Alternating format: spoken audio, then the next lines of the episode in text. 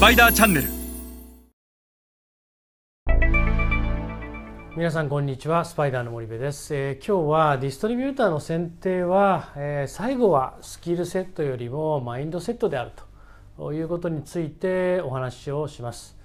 えー、前回、えディストリビューターの正しい選定方法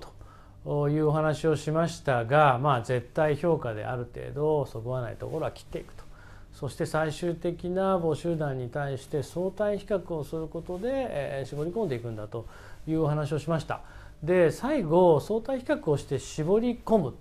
と言ってもですね迷うんですよね。で迷うどういうふうに迷うかっていうと23社のすごくいい候補の中で迷っていくっていうことが生じると。どどこにしたらいいだろうどこと組むことが重要なんだろうかと。でその時に最終的にはこういうふうに選んだ方がいいよというのが今日のお話です。それでは一緒に学んでいきましょう。まず、えーと、ディストリビューターの能力というのは大きく分けて僕はスキルセットとマインドセットというふうに読んでいると。えー、スキルセットっていうのは、えーと、提案力配下力資金力の3つで僕は構成をしていて僕がディストリビューターに求めるディストリビューターとしての物理的な機能スキルですね、えー、ノウハウスキル。こういったものでやっぱり重要なのって提案力っていうのはねどれだけえ小売りに提案ができるか、え昨今、え ASEAN のアジアの MT すごく大きな小売りに成長している。えー、彼らはいい商品よりもいい戦略を提案してくれっていうことを平気で言うと、えー、そのためこの大手の小売りにどういう提案ができるんだっていうこの提案力ですよねここをすごく評価をする。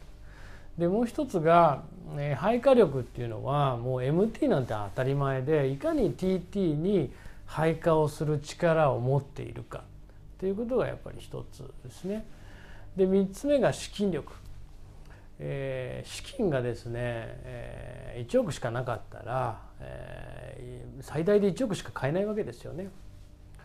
えー、でも1億しかないのに1億円全部あの御社の商品を買うかっていうとそうではないのでどれぐらいのやっぱりキャッシュを持ってるんだろうとどれぐらい回せるんだろうと我々が10億売ってほしい年間10億売ってほしいって言ってるのにキャッシュ1億しかなかったらなかなか10億買って売るっていうのは難しいのでこの資金力この3つ合わせてスキルセットしたがって、えー、私の場合どれぐらいやってほしいかっ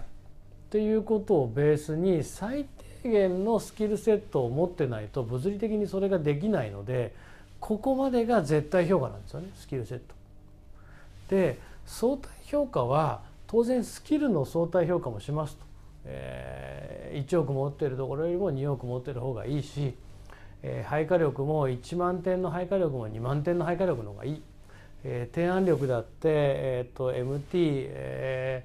ー、そうですねドラッグとコンビニはできるけどスーパーがないんだったらドラッグコンビニスーパーへの提案力があるスキルセットを持ってるところがいいのでそうしますと。ただ、えー、やっぱり最後はマインドセットでそのディストリビューターの企業理念がどういうものでそのディストリビューターの社風がどんな社風なのかそして社長の人柄もうあの過去にも申し上げましたがディストリビューター佳境系が9割100%一族企業ですからどういう人柄なんだろう社長の鶴の一声で全て決まるわけですよね。でそうするとその社長の人柄も重要だしそもそもこの会社の社長が、えー、自分たちの商品にどれぐらい熱を入れてくれてるのかと。いくらスキルがあってもですねマインドが低かったら絶対に、えー、大々的には取り扱ってくれないので売上やシェアは上がらない。そうすると僕はむしろこのスキルセットよりもマインドセットをすごく重要視するのでこのバランスがまあすごい重要なんですがあの極度にマインドセット寄りになってはいけないとただ最後はやっぱりマインドセットで僕は判断をしていくともうスキルセットが全く足りなかったらマインドセットがいくらあってもダメですがある程度スキルセットがクリアできてるんであれば僕はマインドセットを選択するというふうになります。えー、それでは皆さんまた次回お会いいたしましょう。